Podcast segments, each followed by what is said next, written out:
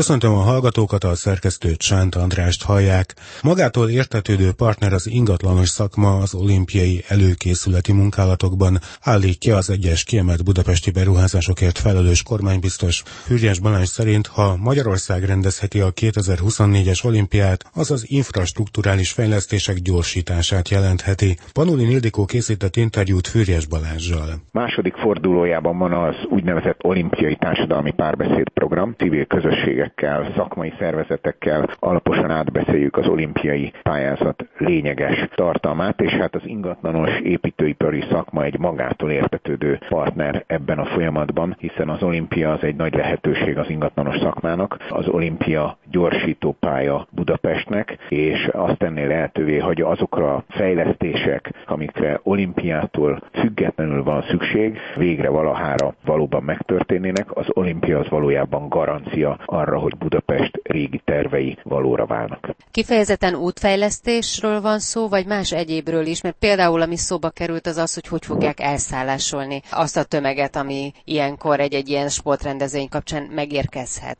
Az olimpiához létesítmény oldalon elsősorban közlekedésre, infrastruktúrára és sportlétesítményekre, valamint szállásokra van szükség. Budapest azért is pályázhat eséllyel a 2024-es olimpiára, mert közlekedési oldalon szinte mindenünk megvan, ami egy olimpiához szükséges. Ez a város elbírna 24-ben egy olimpiával. Arra van szükség, hogy azok az elemei a fejlesztési terveknek, amelyek olimpia nélkül szükségesek, valóban megvalósuljanak, de az olimpia katalizálná, hogy ezek megtörténnek. Mondok néhány példát. Évtizedek óta beszélünk a Galvani hídról. Budapesten 20 évente épül északon és délen felváltva egy híd. Most újra Dél-Pest, Dél-Buda jön. A Galvani híd, amiről már most szükségünk lenne, amely összekötné Dél-Budát, Csepelt és Dél-Pestet, egészen az M1-M7-es bevezető szakaszától a Jászberényi útig, egészen biztosan, hogy ez a fejlesztési tervekben szereplő híd megvalósul, a Budapest 2024-ben olimpiát rendez.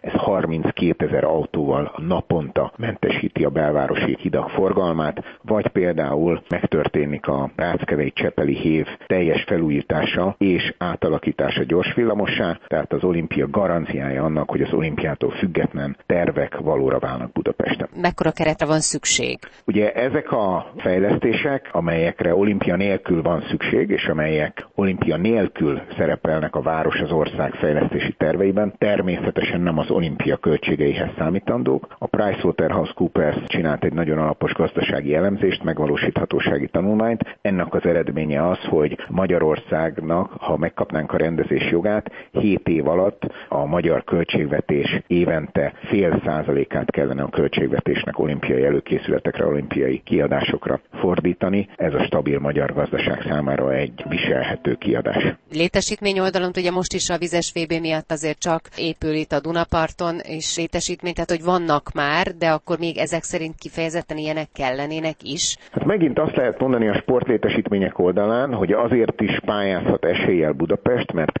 2024-re, ugye addig még vannak terveink olimpiától teljesen függetlenül, ha mindazok a tervek, amelyeket Magyarország, Budapest megfogalmazott olimpiától függetlenül valóra válnak, akkor Budapesten, Magyarországon szinte minden adott lesz ahhoz, sportlétesítmény oldalon is 2024-ben olimpiától függetlenül, hogy olimpiát rendezzük. Ilyen például a valóban a most világrekord idő alatt fölépülő Budapest úszóaréna, ilyen a Puskás stadion, ami ugye házigazdája lesz 2020-ban az UEFA Európa bajnokság néhány mérkőzésének, ilyenek azok a vidéki stadionok, sportcsarnokok, amelyek fölépültek az elmúlt évben, úgyhogy 2024-re egy-két létesítményt kellene csak az olimpia miatt megépíteni. Azt se feledjük el, hogy aminek nem biztosított a kihasználtsága olimpia nélkül, az szigorúan csak ideiglenes, az olimpia után rögtön elbontandó létesítménybe kell megrendezni. Azt mondta, hogy már volt kétkörös egyeztetés az ingatlan szakmával. Mi a következő lépés ez ügyben? Biztos, hogy egy ilyen következő lépés lesz, hogy májusban vendégül látjuk a Nemzetközi Olimpiai Bizottság ellenőrző bizottságát, akik minden pályázó várost végiglátogatnak, és ők nagyon kíváncsiak lesznek arra, hogy Magyarországon az ingatlan szakma milyen fejlesztésekben gondolkodik, hogyan fog fejlődni például a szállodakapacitás Budapesten, tehát lesz miről beszélnünk a következő egy évben sok alkalommal. Fürjes Balást, az egyes kiemelt budapesti beruházásokért felelős kormánybiztost hallották.